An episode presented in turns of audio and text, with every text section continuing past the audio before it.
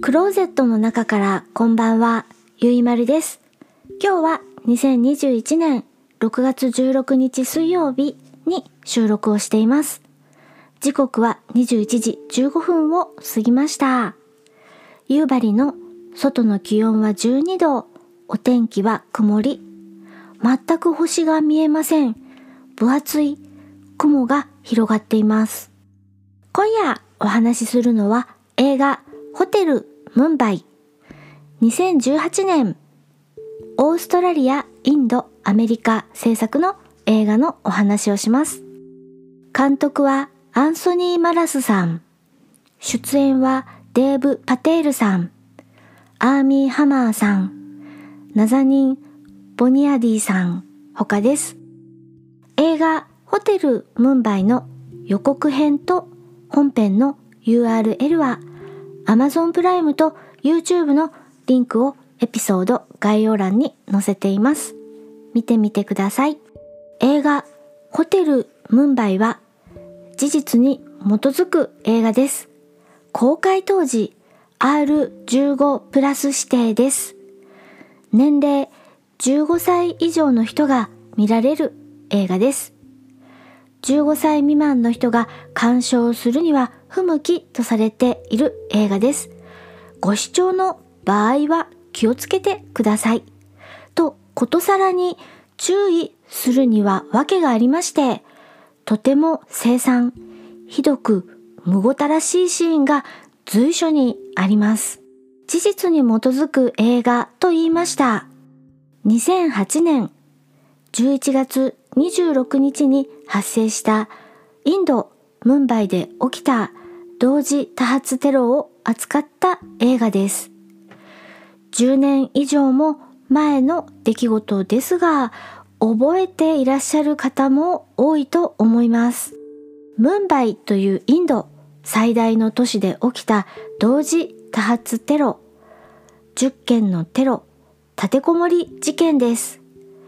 駅、5つ星ホテル2軒、カフェレストラン、病院、映画館など標的とされました。映画ホテルムンバイはそのうちの一つ5つ星ホテルタージマハルホテルで起きたテロ立てこもりを扱った作品です。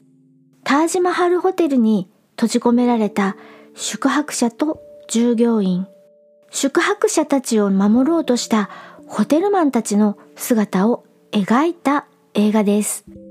映画ホテルムンバイのあらすじです。ムンバイで暮らす青年アルジュン。5つ星ホテルで働いていることを誇りに思っています。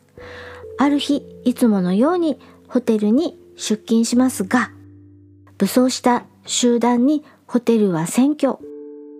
頼みのテロ殲滅部隊、特殊部隊は1300キロ離れたニューデリーの特殊部隊の到着には数日かかります。主人公アルジュンは宿泊者たちを救う道を選んで自らホテルに残ります。というお話です。話は全く変わりますが、私の好きなライトノベルアニメ、田中良樹さん原作の銀河英雄伝説に出てくる登場人物で、ヤン・ウェンリーというキャラクターがいます。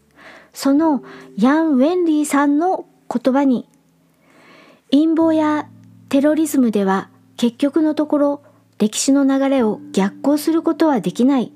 だが停滞させることはできるという言葉があります。恐怖で歴史の流れを変えることはできないのです。頼みます。誰に向かって言っているのか自分でもよくわかりませんが何か計画がある人はどうか思いとどまってください。お願いします。ということで、5つ星ホテルマンの心意気を見てください。今夜は映画ホテルムンバイのお話をしました。次回私がお話ししようかなと考えてる映画は2019年制作リトルモンスターズ。このお話をしようかななんて考えています。それでは夜のゆいろく聞いていただきありがとうございます。北海道夕張からお話はゆいまるでした。おやすみなさい。